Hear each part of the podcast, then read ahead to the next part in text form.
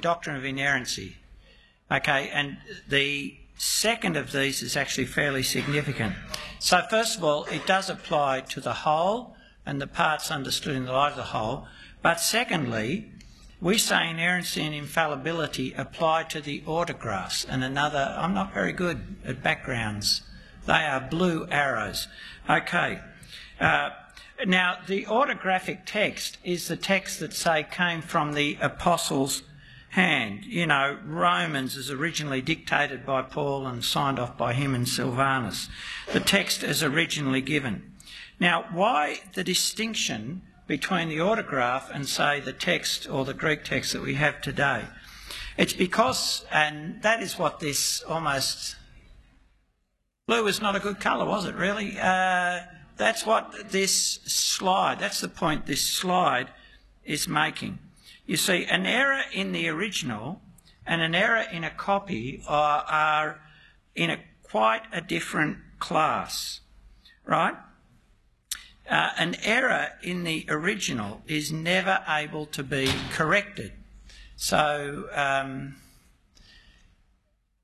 let's just say, uh, and it probably loses force, but let's just say, meaning he tripped on a board a piece of wood he'd actually written he tripped on a board, B O R E D. If, if, if the person who wrote the original had written that, you would spend the rest of your life thinking that some person had fallen asleep in the talk and as he was going out, he just tripped over the board, right? But he actually probably meant he tripped over a loose board on the stage. But you would never work that out if the error was in the original. But if the error's in the copy, well, you could actually then compare all the copies that may have come of that original sentence, and you, and you think actually seven out of nine read B O A R D. And actually, that reflects four out of five. Oh, actually, I could probably think that those other two were wrong. So you can correct an error in a copy, you can never correct an error in the original uh, occurring in the. Uh, uh, yeah. Now that is actually important, and we'll come to think more about the importance of that when we come to the transmission of the text. But some of you will know that Muslims make a, a great show of, uh, you know, perfect transmission, as if that kind of establishes the Quran as the word of God. But of course, it doesn't do that at all. If something was never the Word of God, it doesn't become perfected by a perfect transmission. So, that's just an aside for those of you who think about that. Anyhow, uh, there are other things. It's not a truth established empirically, and again, this is important. What our two words express is not confidence, that, but by our own independent inquiries, we can prove all Scripture statements to be true but certainly that all Scripture can and should be trusted because it has come to us by the ministry of men from God's very mouth.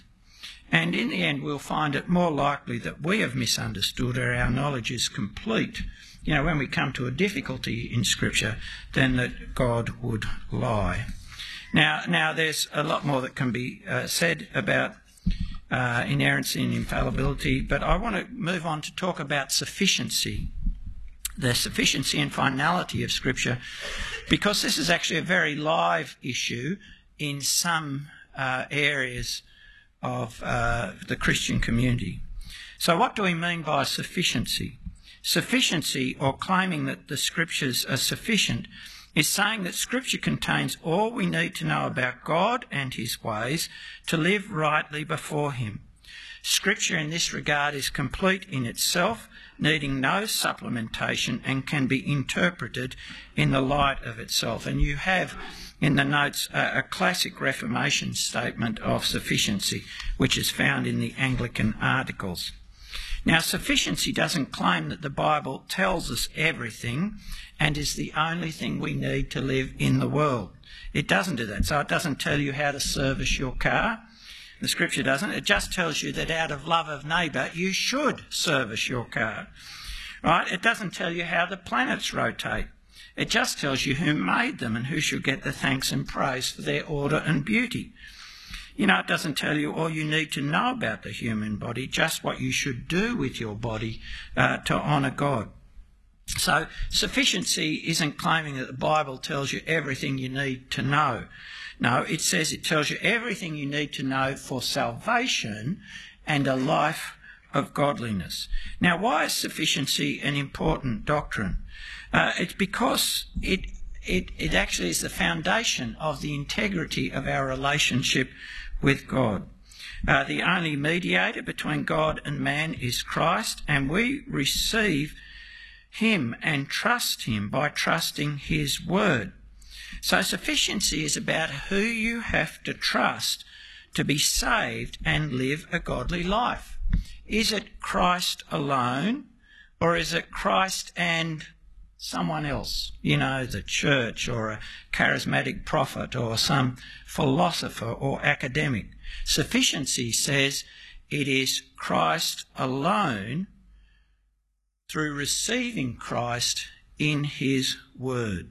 So sufficiency teaches us to rely on Christ's promise alone for life, to be directed by Christ's command alone to live as God's people. It preserves Christ's place amongst his people as Saviour and Lord. And it's also important because sufficiency of Scripture is a doctrine that preserves freedom of conscience and action from human tyranny. So it preserves your freedom of conscience, say, from the tyranny of the prophetic cult leader who wants to demand obedience to his word, or from the tyranny of human tradition which wants to bind your conscience, or from the tyranny of Christian groups who want to impose their rules as the criteria for belonging to God's people. And sufficiency frees you from the anxiety that some have of thinking, in a sense, you've got to have a fresh word from God, direct communication from God to know God's will. Now, sometime or other, that often besets nearly all of us in our Christian life. We really want to please God. We want to, in a sense, be effective and powerful in His service.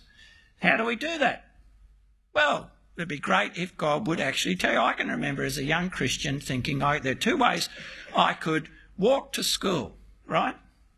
And who knows what God has in store for me? He might have this person to bump into and tell the gospel and they'll be saved if I walk that way. And when you start thinking like that, you're kind of paralysed. You don't know which way to walk. You know, you just got to wait. And actually, then you discover sufficiency and you think, if God hasn't told me, I don't need to know. It's just up to me. And really, what I should do is make sure I get to school on time because that's my moral duty, right? So it actually frees you from all that. And sufficiency makes clear the basis of Christian unity in what Christ has given us, his gospel, and not in anything else or any other teaching, not in human rules. That's what stops us from being a club and keeps us being Christ's people. And of course, sufficiency is a great encouragement to focus study of Scripture and to meditation on the Word because it tells you here you will learn God's will and it keeps you focused on what God has told us, not on pursuing what He hasn't told us because it says this is what you need to know. And there are, of course, areas where groups are free to come to their own collective decisions. So, what's the basis for Scripture's sufficiency? Remembering that there are large groups of the church who want to say Scripture is not sufficient. It either needs tradition or it needs, you know, daily prophetic revelations or something like that. So the basis is the necessity of revelation. You can only know of God what God has revealed. And so only what he has revealed has the authority of God. You can only know how to relate to God if he tells you what pleases him if he tells you. And then, so, the necessity of revelation, then the fact of inspiration. Inspiration, as we've seen in the teaching of Jesus and the apostles, means that the Bible is God's word. This is where He has told you what pleases Him. And there's nothing comparable to it, nothing else, as we've seen. when we thought of other sources of authority, will tell us God's will for His people. 2 Timothy 3, remember, tells us that through its teaching, rebuke, correction, and training, the person of God will be complete, capable, proficient, right? Equipped, furnished for every good work. And only God can do that because it's God who has prepared those good works for us, Ephesians 2:10, that we should walk in them. And thirdly, and most importantly, this is the most important argument for sufficiency of Scripture, is the finality of revelation, saving revelation in Christ. You know, many and various ways God spoke of old to our fathers through the prophets, but in these last days, He has spoken to us through His Son. Now, that finality, the finality of Scripture, is not arbitrary, as if someone has just decided, bang, there can be no more revelation. It is intrinsic to God saving the world in His Son. Why? Because we say you cannot know more of God than you know in Christ. You can't. Remember, Jesus said, He who has seen me has seen the Father. John 1 tells us we see God's glory in the Son. I and the Father are one, says Jesus. Colossians tells us all the fullness of deity live in bodily form in Jesus. Remember Hebrews 1 3. He is the radiance of God's glory, the exact representation of his being. You cannot know more of God than you know in Jesus, in whom Scripture says all the treasures of wisdom and knowledge are hidden. So, for knowledge of God, no need for anything more. Oh, and, and we don't need to know more because Scripture says Jesus, uh, the reference, references are there, uh, Jesus is a full and sufficient Saviour. Trusting Him, we have peace with God, Romans 5. We will be spared from the wrath to come. Uh, he is the one who has perfected for all time those who are being sanctified. He is the one who has brought into being the new covenant where our sins are remembered no more. So, just as you can't know more of God than you know in Jesus, you don't need to know more of God than you know in Jesus because He has saved those who trust Him for all time and forever. He is the climax of revelation and the fulfillment of all revelation that went before, and all that remains now is His return. So there's no more revelation for salvation, and there's no revelation that can tell you anything more or different of God than what you have learned of Jesus, if it's revelation from the God and Father of our Lord Jesus Christ, the true God. Finality undergirds the necessary sufficiency of Scripture. For there is only one place now we can learn of Christ and his salvation, and that is through the witness, the written witness of those who knew him, whom he appointed as his messengers.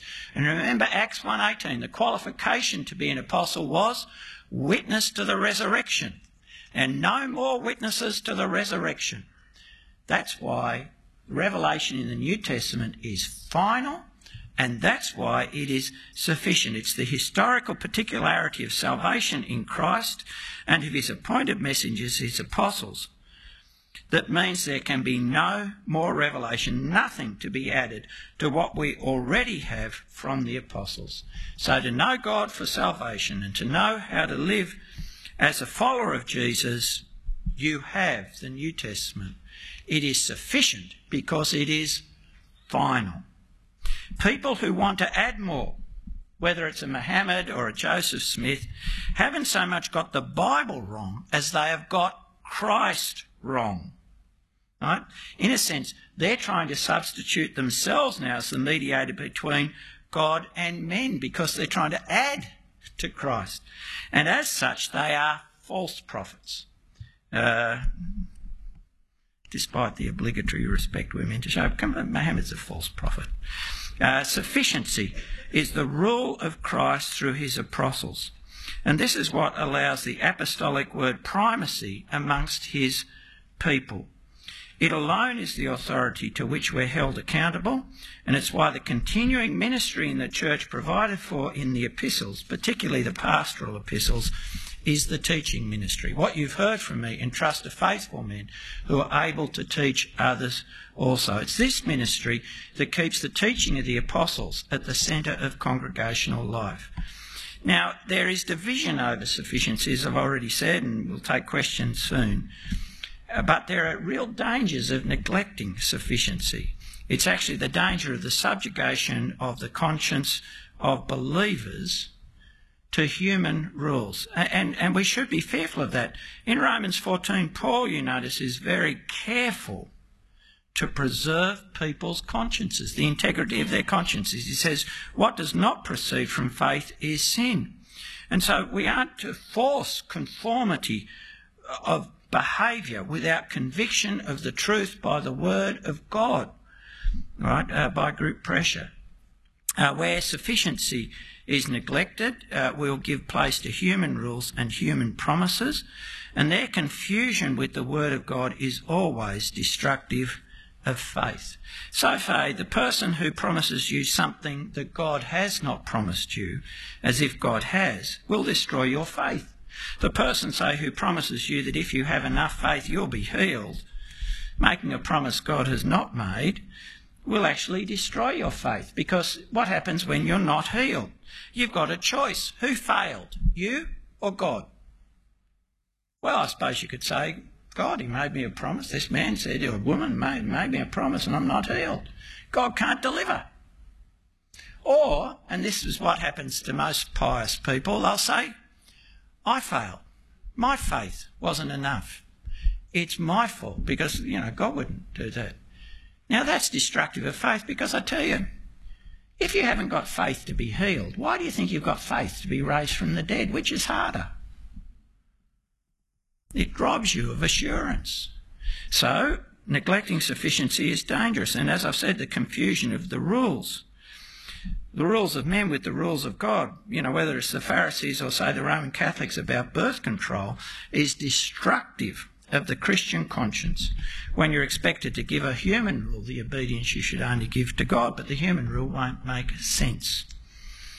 Right, and of course, where you neglect sufficiency, you make the entry of novel and different doctrine, which the New Testament warns us about uh, and tells us to resist so much easier. And that's actually the way the pastorals speak of new doctrine as just different doctrine, different from what you've received from the apostles. Now, here's a question. Uh, before I take questions, or maybe to prompt questions, do we need words from God? the living word of prophecy, to have a vital Christian life? Should we expect them and encourage others to expect them? You know, words of knowledge or intuitions or constant impressions of God's will? Well, the answer is no, of course not. Not for salvation. And most people who advocate that uh, say no, of course we don't mean for salvation. But what about fruitfulness and effectiveness? Well, what about fruitfulness and effectiveness? It's an interesting question, isn't it? But remember, the question is not what God can do, but what He teaches us we should expect. And uh, I don't think He teaches us to expect, to be guided by intuitions and impressions. But at this point, because there is uh, debate over these issues, we'll just stop uh, for a little while before perspicuity, recognising I've got to do perspicuity and canon. All right, uh, but but any questions?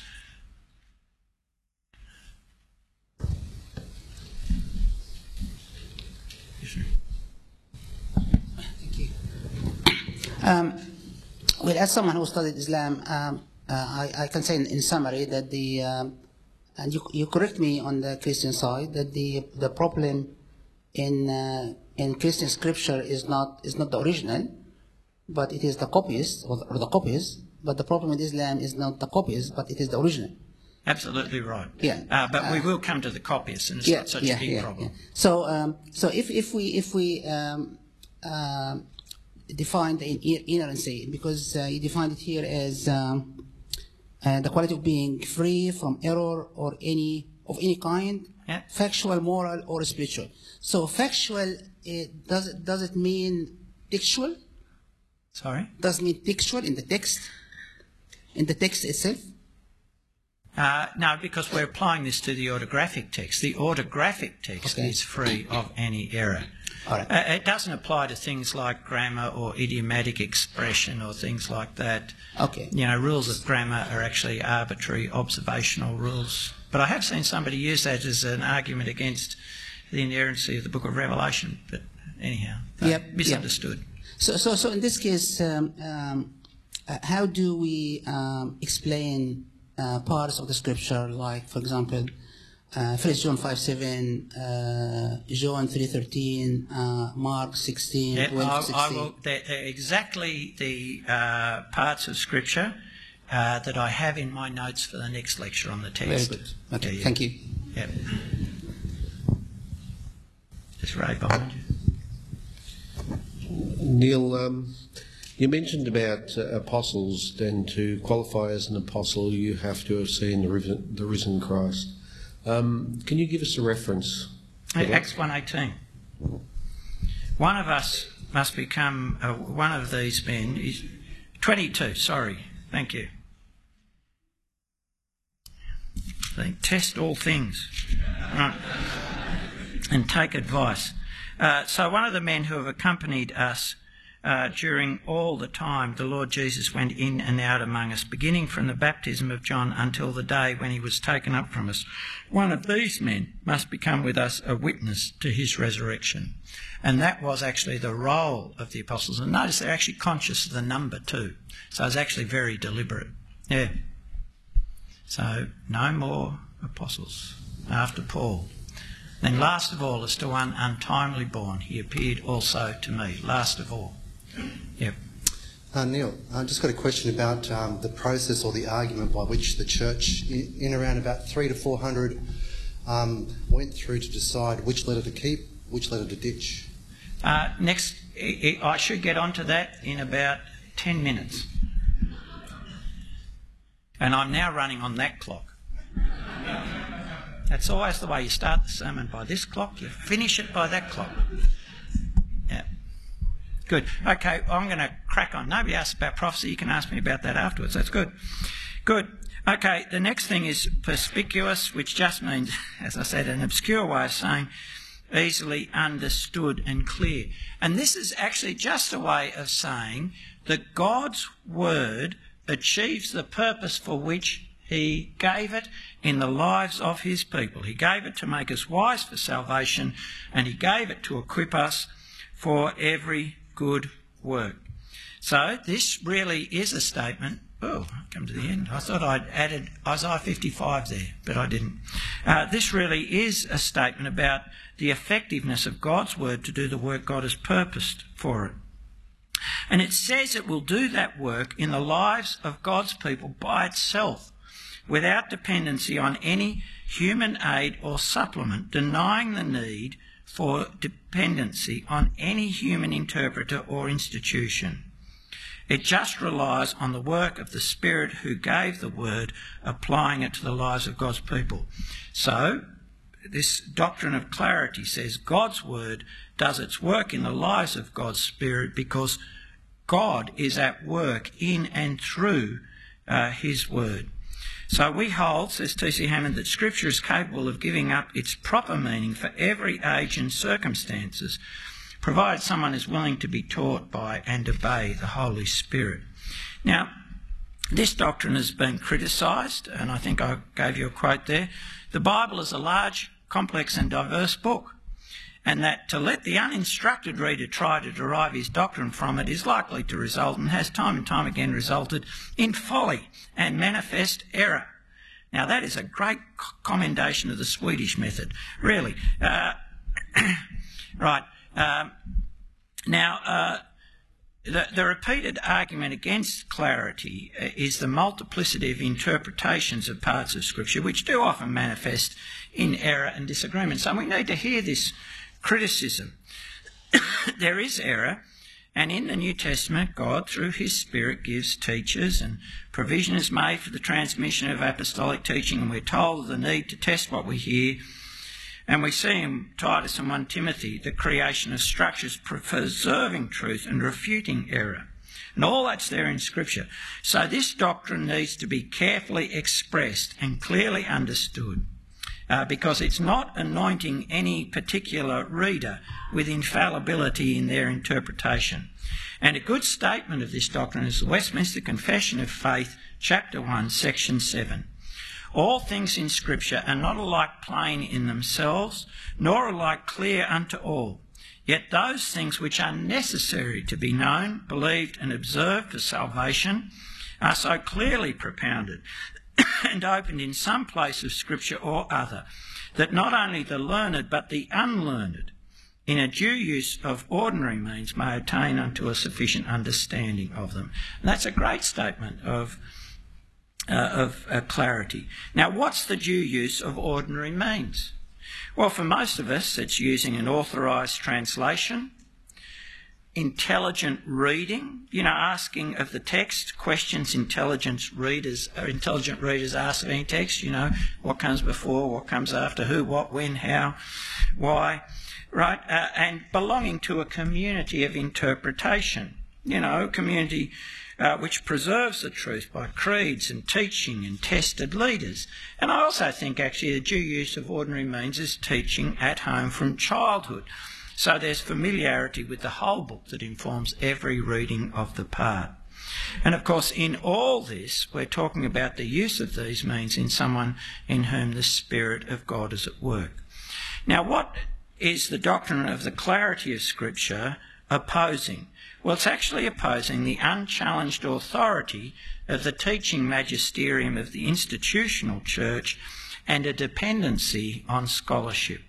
It expresses not only a confidence that Scripture will achieve its purpose in the lives of God's people, but that the body of believers can hold authorities accountable to the supreme authority. Not just can, they should. What of the multiplicity of error and disagreement? Is this an argument, is error and disagreement an argument against the Protestant commitment to Scripture alone? Well, let's think about this. Firstly, error is not new as the New Testament clearly shows us. The Pharisees misused the scripture. And Jesus responded to that with correct interpretation, not abandoning the authority of Scripture. And error was a fact of the apostolic church. And I've given you a, a list there. Uh, you know, Peter speaks about how the ignorant and unstable twist Scripture, twist the writings of Scripture. Or 1 Timothy 1 speaks of people who aspire to be teachers of the law but don't understand it, or people who teach out of greed, or people who follow the deceptive teaching of demons. Right? And, and remember, the devil twisted Scripture in the temptation, yet Jesus did not reject Scripture or its authority.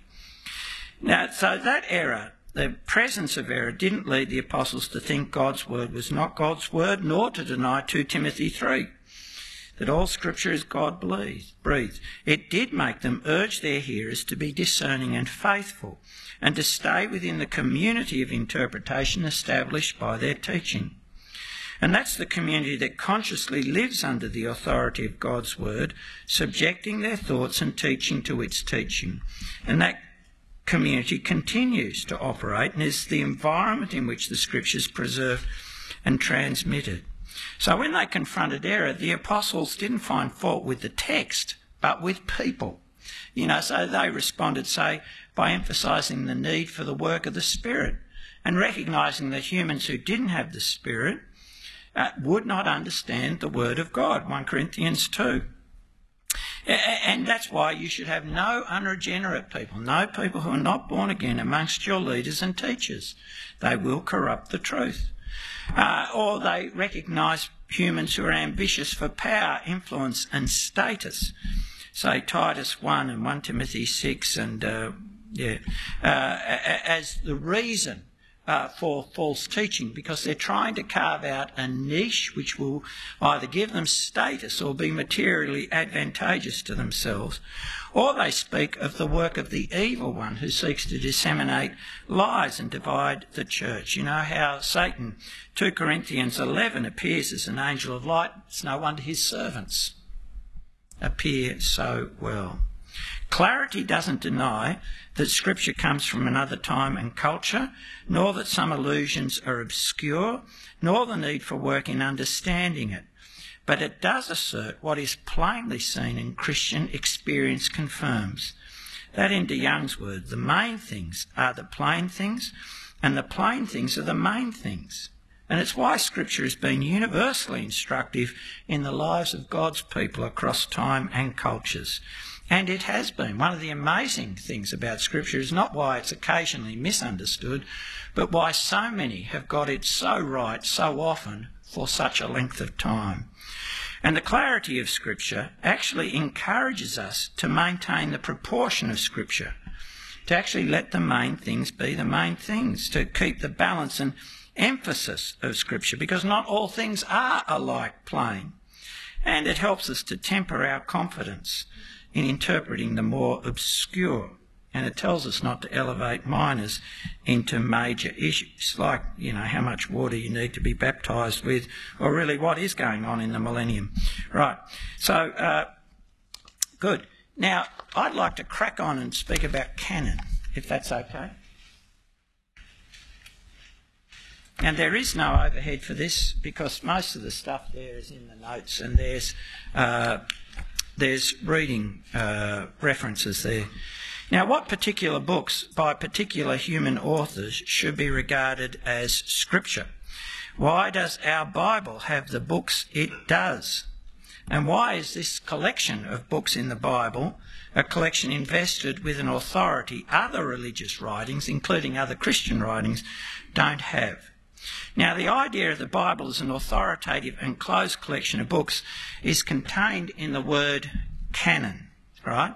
Uh, what does that word mean? What do we mean by canon? And I, I put there a canon, a Greek word, has the sense of a rule or a measuring rod, and that gives it a twofold sense in relation to the scriptures. Firstly, a group of books to which a prescribed test has been applied and which have been found to conform to the conditions of that test and are therefore admitted as authentic or canonical, that is, conforming to the canon, to the rule or standard. But then, secondly, the term is then applied to that collection of canonical books as a whole because they then, conforming to the test, become the test. They come to constitute the canon, the rule of faith by which all doctrine must be tested. So the idea of canon is tied up with the idea of the Bible having authority in the church. And amongst Protestants, that is the Bible having supreme authority. Now, the last hundred years, so the idea of canon and longer has been the subject of debate. And at the heart of the theological debate about the canon is the issue of authority the claim for sole ultimate authority in the church to rest in the Word of God. And somebody may need to press the button on the air conditioner because the emergency button only went for two hours. Good, thanks. Right. Right. Now, attempts to undermine the Bible as the sole of authority via a discussion of the canon can take three forms. Firstly, and this is the older one, the rejection of Scripture alone as the unique and supreme authority in the church. So, this is an attempt to vindicate the necessity of the equal or greater authority of the church and its tradition as the institution that is established, as you heard say with the Catholics, the canon, with the suggestion that the church confers authority. Right? So, so the first attack on the notion of canon is that actually it's created by the church, and so it's the church that gives the Bible the authority, and therefore the church is over the Bible, or at least is coordinate authority with it. Secondly, there's an attack on the canon uh, because there is a rejection of the notion of inspiration implied in the concept of canon. There are those who want to suggest that the process of the collection of the various books of the Bible into the canon, uh, a purely human historical process, is at one with the whole development of Scripture, which has always been a purely human process. So they want to use the canonical process to both illustrate the humanity of Scripture as a whole, its sole humanity, and then to undermine the suggestion that it's inspired by God. Now, thirdly, there are those who then agree with that position that Scripture is not inspired, who want to use the idea of canon as a way of rejecting and repudiating orthodox Christianity. That is, people who wish to reshape the canon to establish the authority of academic interpreters, say, or other religious writings. Have you heard of the uh, Jesus uh, Seminar? Have you heard of that? Anyhow, Robert Funk, who heads up the Jesus Seminar, has now called for a canon council to meet jointly with the Jesus Seminar over several years. Uh, the Council will discuss whether the book of Revelation should be retained as part of the New Testament. Uh, and, and that was in the light of events that happened in America and the role of Revelation. And he notes, uh, Don Carson, who that's quotes from, note that they've actually already, the Jesus Family, given canonical status to Thomas in their edition of the five Gospels. And I've got a little quote from Thomas. Uh,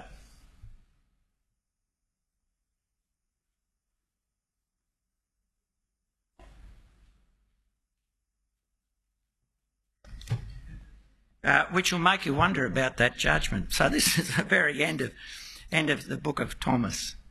Uh, so this is once you read these uh, the, these apocryphal gospels, you realise why you're so thankful they never got included and never could be.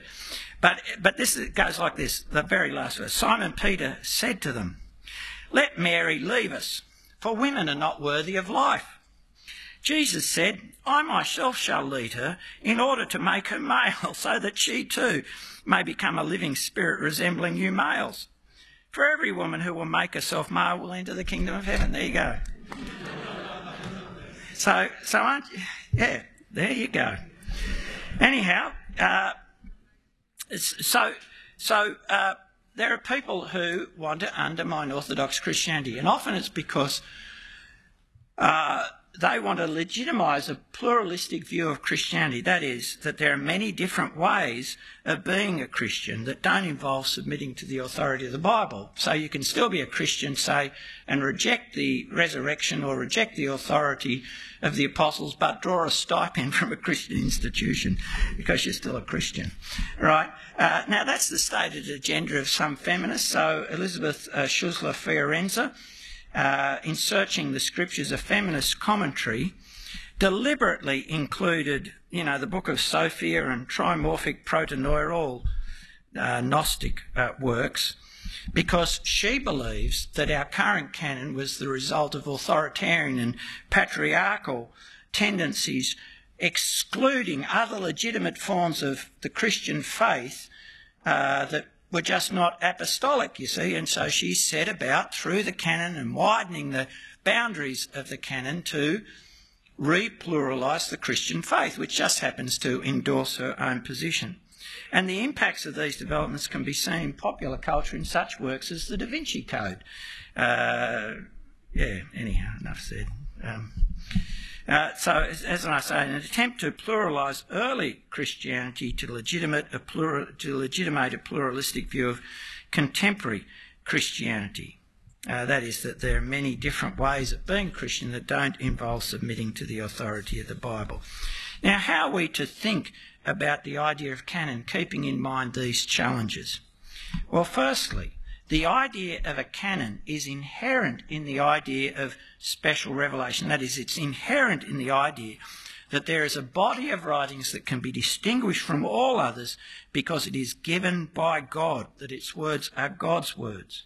If it is the case that in Scripture God speaks, then those works are to be distinguished from all other merely human writings. And they already possess authority, the authority of their divine author. Those books in which God speaks will then become the test or rule of every other claim about God and how to live to please God. So the idea of canon is inherent in the idea that God speaks in Scripture. Now, in relation to the first claim that the Church creates the Bible and is therefore either coordinate in authority or has authority over the Bible, in thinking of the canon, we need to distinguish between an authoritative list of books and a list of authoritative books. Okay? An authoritative list of books and a list of authoritative books.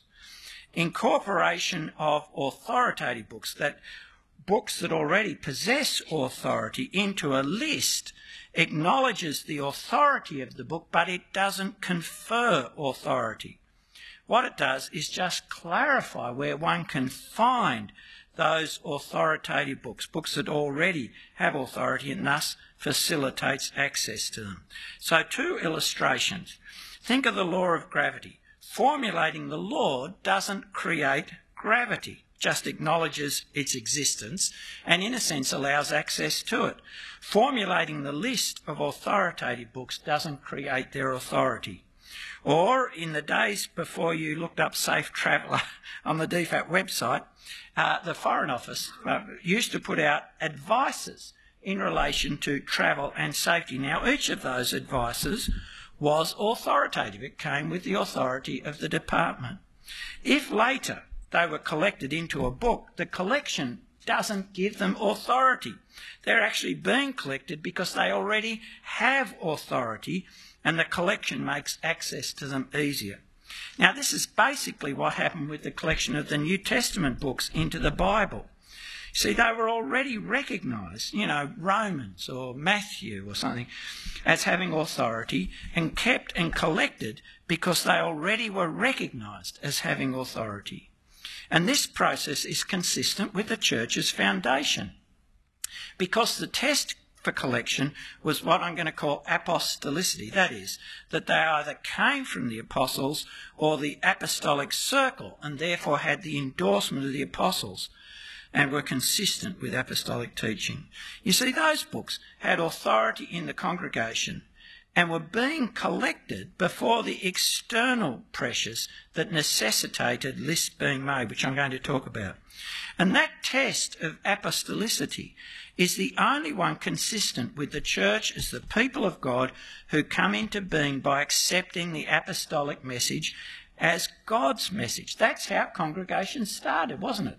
The apostles came and preached people received their word as the word of God, 1 Thessalonians 2.13, that brought them into being. Their start was receiving the apostolic word as the word of God, as having authority. Well, when they receive words from the apostles written down, the apostles' word already has authority. And having authority, they then become the authority, the test of all other claims to Christian truth. So the church, as Warfield said, didn't grow by natural law, it was founded. Apostolic authority is prior to the church, as is the concept of scripture as a body of writings. The church already inherited that from Judaism. The development of a list, while a historical process, was not an arbitrary process or the result of some power struggle in the early church. It followed the logic of God speaking through the witness of the apostles. And the collection together served the purpose of clarifying where that authority could be found, distinguishing accepted, acknowledged authority from imitations, and facilitating access to apostolic teaching. So that's the big idea. Once you've got the idea, you understand canon, and that it's actually the logical outcome of having a word of God written and that word of God being the apostolic testimony. Now, what was the historical process? In this, I'm going to focus uh, mainly on the New Testament. On the one hand, there's uh, less controversy about the process for the Old Testament. On the other hand, the Old Testament canon has the most variability amongst churches uh, you know, Orthodox, Ethiopian Orthodox, Catholic, Protestant, they all have different Old Testaments to some extent. This is because of the disputed place of the Apocrypha, books that were included in the Septuagint but were never part of the Hebrew Old Testament canon. Now, the Protestant Old Testament is the Hebrew Jewish scriptures, which is in everybody's version of the Old Testament. That is, those known and read in the synagogue in Jesus' day in his Bible. But if you want to interested in the Old Testament canon, uh, I refer you to those books below, and there's some brief notes. I'm going to talk about the New Testament canon. What are the factors that generated the historical process of actually gathering these books that have authority together? Well, firstly, starts with the authority of the apostolic word. And remember, Paul expected his letters to be read, Colossians 4.16, in Christian congregations. Letters were to be read and they were expected to be believed and obeyed. And yet, of course, with the passing of time, the apostles start to die too. And so the time bound nature of the foundational testimony means it's vital that all subsequent believers have access to that testimony, and that'll only happen if it's written down. So you have the generation of the New Testament. And you also already have in the New Testament the need for recognition and delimiting of the authoritative writings. that started in the times of the Old Testament. And, and you can see, uh, if you look up those references where Paul says, I'm signing this so that you'll know it's from me, right? There are already fakes. And he was already concerned to distinguish the true from the false. There were counterfeits and imitations already there's a concern for genuineness, and let me say, if you've heard of it, there is no evidence of acceptance of pseudonymity in the New Testament church. In fact, they are hostile to counterfeit, and they called it lying, as we should. Right. So, what's the historical development? So, let's say New Testament's written 50 to 100 AD. Now, some people have put a couple of the epistles maybe in the 40s. Then they started to be collected uh, because the writings were read and collected in the churches, and this can be seen in Clement, late first century Ignatius, early second century Polycarp, and in all of those, uh, you already have what they would call the gospel and the apostle, the four gospels and the epistles of Paul and one or two others. Now, in the second century, various challenges developed uh, to, in a sense, the foundational role of apostolic teaching. Uh, uh, developed in terms of what you might call subtraction and addition. So there's a bloke called Marcion who came along and he wanted to subtract. He was an anti Semite, and so he really only wanted to have Luke and Paul in his New Testament, and all the others got the boot. But then there were people like the Gnostics who wanted to add. Uh, they really were preaching a different way of salvation, teaching that, in a sense, Jesus was a uh, teacher who had a kind of a spirit who come down from heaven and who gave secret teaching that would allow you to progress through the heavens to reunion with the One. And uh, they started to produce their own writings, like the Gospel of Thomas, which is a Gnostic work from the second century, or the Gospel of Truth, uh, a Valentinian work, or the Gospel of Philip. Uh, right? Uh, and the tendency of these second century works was sometimes to use the name of the apostles, which of course testifies to the prior recognised authority of the apostles, and actually the works themselves, so the gospel truth, also testify to the prior authority of many New Testament books because it alludes to and cites them, and that suggests that they are spiritual, and therefore it's also allegation. So you've got Marcion, you've got the Gnostics, uh, you've got uh, the Montanists later on who are claiming you get extra special revelations, uh, but kind of not really well enough organised to write them down. So, so you're getting these challenges, and then people respond to those challenges with early lists. So the rejection of spurious gospels in Irenaeus and Tertullian and Origen, and you can see that. And, and F.F. Bruce in his work has all the original documents translated for you. And then you move to complete agreement about our canon. And Athanasius' Festal letter of 367 AD is the first uh, complete, as it were, section of the canon. But really, the core of it is being established really by the end of the first century, early second century. Right. Now, uh, to see how the test of apostolicity was applied, um, uh, let's think about, just as an illustration, three categories used by Eusebius. He was a famous church historian, you know, 320, 325 AD, Bishop of Caesarea. And when he comes to talk about Scripture, he talks about three categories. What he calls the homologoumena, that which everybody talks about and agrees on the acknowledged authorities. And they were the four Gospels, Acts, the epistles of Paul, which for them included Hebrews, 1 John, 1 Peter, Revelation right? And uh, they, they will come to Revelation. Then there's what he calls antilegomena. That is, books that some speak for, but some have doubts about. And that really only included James, 2 Peter, 2 and 3 John, and Jude. Now, as I said, Eusebius had doubts about Revelation, uh, but that wasn't because he doubted its origin. He doubted its theology. He could never get himself accommodated to its uh, millennialism. Uh, but he knew it had always been accepted in Rome, so Irenaeus was very fond of Revelation. It had an unbroken uh, succession in Rome. Now, he was just worried about its theology. Uh, and then he had a third category called deuterocanonical, which included respected works like the Didache and the Shepherd of Hermas and Barnabas, which were thought to be edifying, but known not to become not to come from the apostles, so they weren't included. And he also has a category of completely heretical books. Now, why were some books the antilegomena, the books on not accepted by all? Well, look at those books. They're actually the smaller books, less widely circulated, or like uh, James, probably Palestinian in origin. And so they were less well known, and that has to do with their particularity. What was looked for in the process of clarification? Well, again, it was apostolicity, that these books had either been written by apostles or their immediate associates like James, and so had the apostles' sanction. How did they establish apostolicity?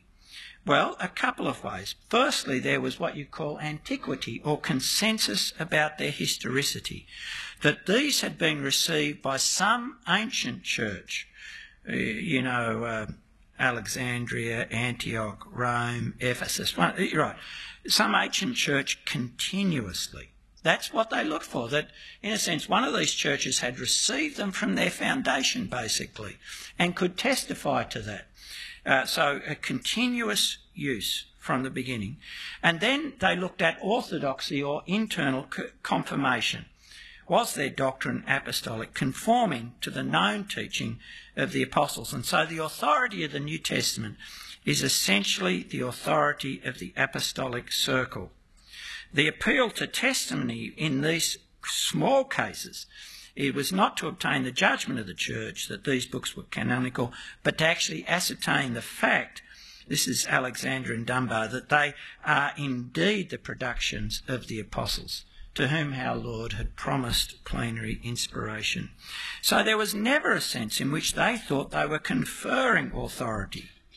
They were establishing, rather, that the authority of these books had always been recognised amongst the churches.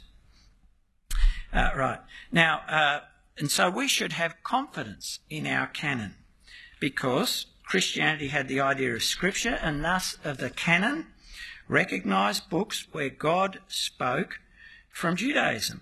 So, from the very beginning of the Christian movement, there was always an expectation of new Scripture inherent in God's work in Christ and the role he gave the apostles of being his witnesses to the end of the world as the New Testament emerged, all assumed the authority of these books from the apostles and their circle as authentic communication of God's once for all revelation in Christ, and whose authors were either identified by name or relationship.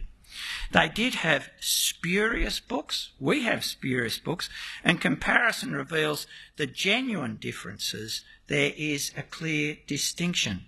And uh, I mean, they are fun. If you've got, um, you know, the infancy, the infancy gospel of Thomas. Jesus would have been a very handy kid to be friends with. After some days, Jesus was playing in the upper story of a house, and one of the children who were playing with him fell down from the house and died. And when the other children saw it, they fled, and Jesus remained alone. And the parents of the one who was dead came and accused him, but they threatened him. Then Jesus leaped down from the roof and stood by the corpse of the child and cried out with a loud voice, Zeno. Now that's a bit of a giveaway, not a very Jewish name, right? Zeno, for that is what he was called, arise and tell me, did I throw you down? And he arose at once and said, No, Lord, you did not throw me down, but you raised me up. Or, his father was a carpenter and made at that time ploughs and yokes. And he received an order from a rich man to make a bed for him. But when one beam was shorter than its corresponding one, and they did not know what to do, the child Jesus said to his father, Lay down the pieces of wood and make them even from the middle to one end. And Joseph did as the child told him. And Jesus stood at the other end and took hold of the shorter piece of wood and stretching it made it equal to the other. And his father Joseph saw it and was amazed, and he embraced the child and kissed him, saying, I'm really happy God has given me this child. Whereas I would be really worried. Because, yeah, anyhow, it, once you read them, you see the difference. It's only our lack of familiarity with them that makes us unsettled every time, you know, somebody brings out a fragment of the Gospel of Judas or something like that, which they, they there was a time a few years ago when almost every Easter they'd be bringing out one of these things in the wake of, you know, Dan Brown. Uh, but uh, the, the content and provenance show that they don't come from the apostles at all. Anyhow, so we actually have good reason to be confident, and the content bears witness to itself. So, canon is not a foreign or artificial concept. It's consistent with the Scripture's own self understanding and with the authoritative promulgation of the gospel and the apostolic foundation of the churches. That is, it's consistent with the spread of the gospel and the way churches were established. This itself was the result of Jesus' clearly expressed will to make disciples of all nations and his appointment, empowerment, and commissioning of the apostles, including Paul, to preach his gospel. The notion of a pluralistic early Christianity is a projection of the late 20th century and before that of the views of early Catholicising, you know, liberals. The alleged other gospels are late, they're not eyewitnesses, and they're quite fanciful. And we should contend again for the apostolic foundation of Christianity as they are the Lord's appointed messengers, and we do that by embracing the whole canon of Scripture as God's gift to us. Questions? I don't have the microphone, so it's.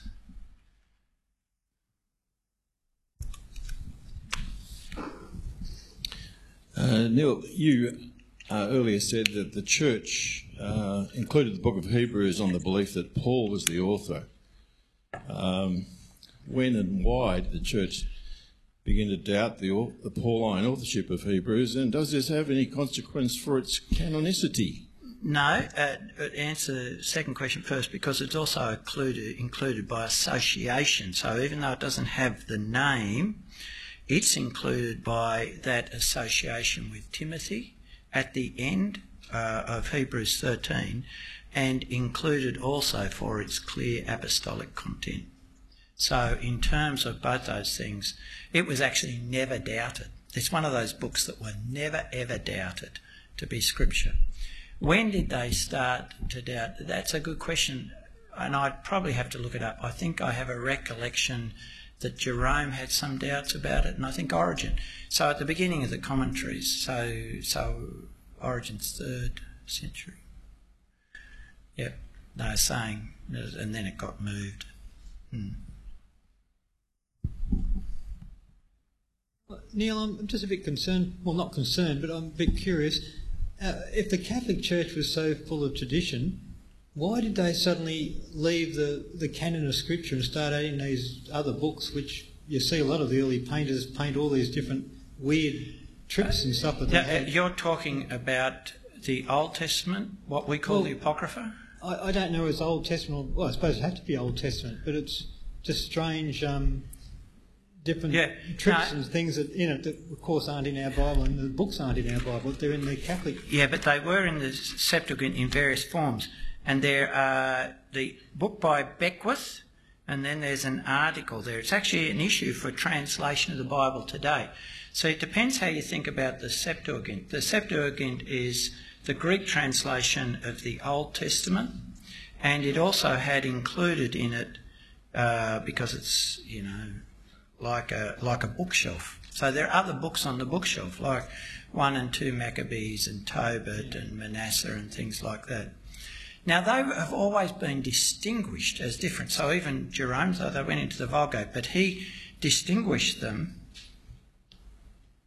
as, as, as being edifying, but not equivalent. And, and Catholic theology itself has actually treated them differently too, even though that they are included. But they did get into the popular imagination.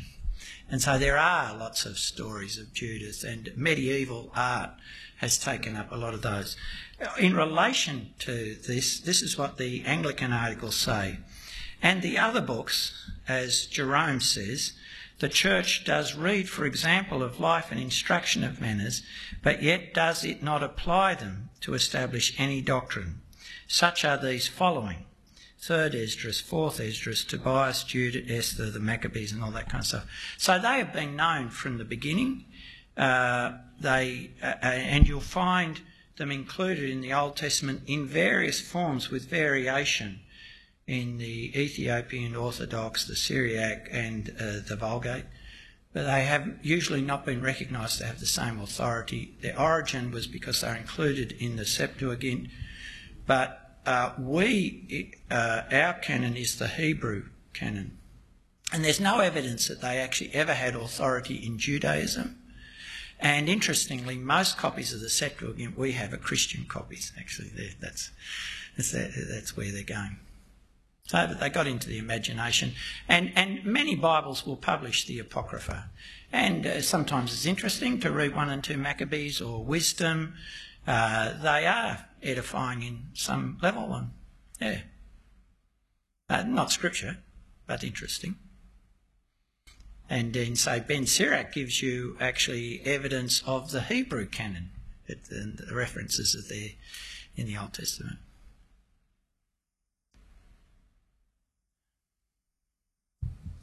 Um, just along those lines, with books like Mark, where it's mostly recognized as canon, but then you get to like the end of 16 and you see 9 to 20, and then some would not include that how would you then go about putting that in the canon books? Good.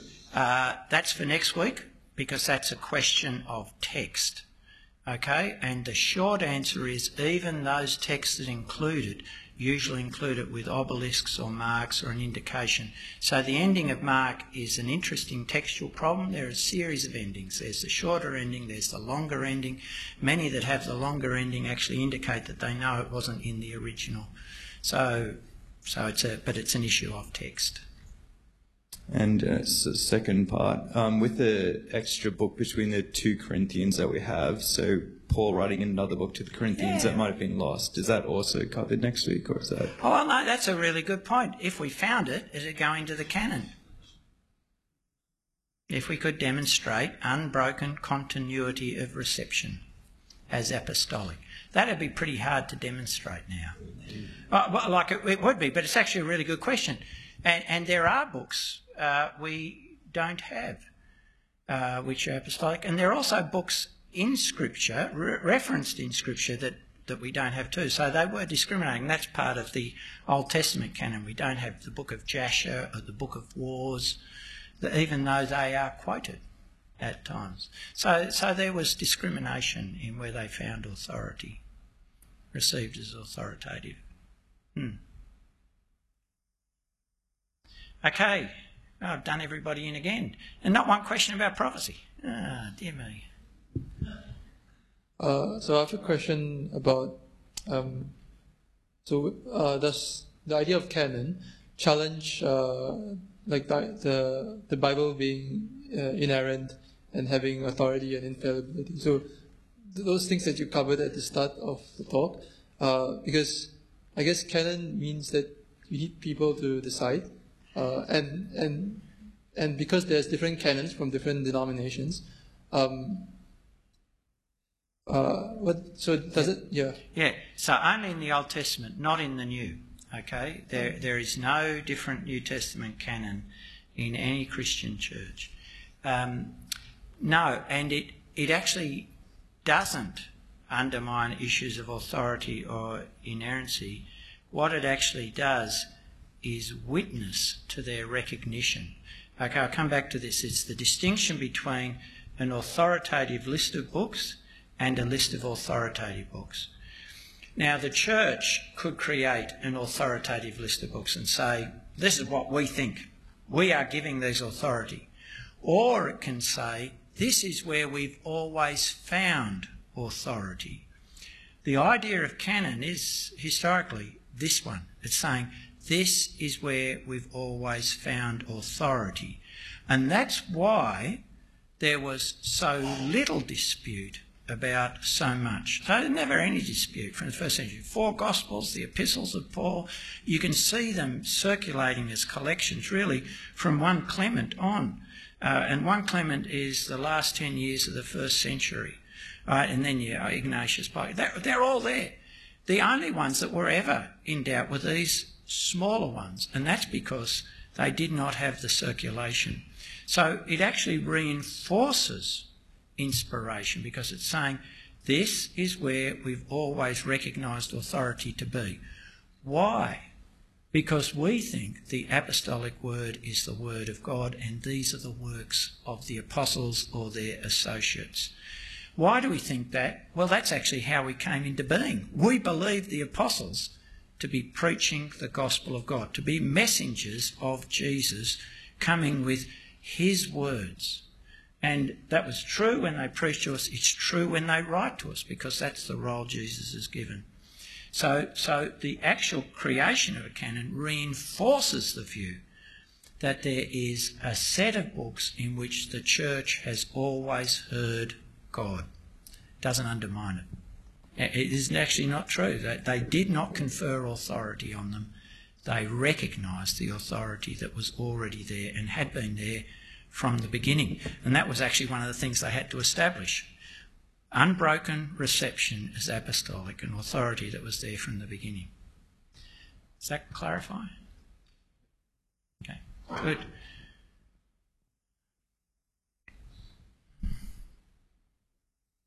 Okay, last question. So, what about God speaking to people and they believe God's spoken to them? God can speak to Abraham, why can't, or the prophets, why can't he speak to Christians now? They might say, Are we putting God in a box? There's no reason why he can't. Many of our Iranian friends will tell us he has. The question is should you teach people to expect that? And is your Christian life in any way deficient if it hasn't happened? And you shouldn't expect it because you don't get a promise of it. Yeah, even in the New Testament, God kind of speaking in dreams and visions and things was actually rare. That's why it's recorded, you know, when Paul has this dream and things like that. Right? So you, you, sh- you, you, you shouldn't expect people uh, to expect that. And your Christian life is not deficient if it doesn't happen. Let me tell you why. Okay, what happens with the dreams? Because I talked to a few of the Iranians and you look at the prophecy of Agabus and things like that. Often it's particular, might be helpful. Often it's a bit obscure. Okay, why do you think you are somehow impoverished because you don't have this obscure, infrequent, and occasional word, and all you've got is this gospel which is sure, public, certain, and tells you how to be saved and how to live a godly life?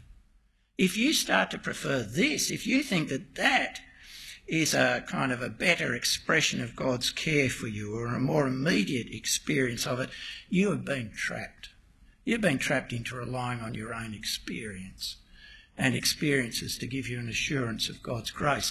The only real assurance you will ever get is actually being able to say, The Son of God who loved me and gave himself for me. If you can say that, you're rich. You know, you, you. So, so yeah, God can do whatever He likes, and He keeps on doing whatever He likes. Isn't that amazing, right? But, uh, but, but you shouldn't expect it. When it happens, you should test all things, hold fast to what's good, abstain from every form of evil, and test is the apostolic scriptures, the Word of God. Yep. Good. Well, thank you for that, Jonathan. I fished for that, and you delivered. That's good. I'm going to close with prayer. Good. Let's pray. Heavenly Father, we do thank you for your word. We thank you for this great and glorious gospel that comes and says you sent your Son into the world in love to give us life through his death. That says in trusting him we are forgiven and you give us your spirit that cries in our heart, Abba Father. We thank you and praise you for this gift of peace for this gift of adoption, for this hope of eternal life, which we have come to know through your word, the word our Lord Jesus commissioned his apostles to preach, the word which they have borne testimony to to the end of the earth through their writings. We give you praise and thanks. Help us to always hear that word and to tremble at it, to receive it with faith and a humble heart that puts it into practice. In Jesus' name, Amen. So next week we will get to text. I'm a week behind. And we may or may not get to interpretation, which is where we've been gunning for the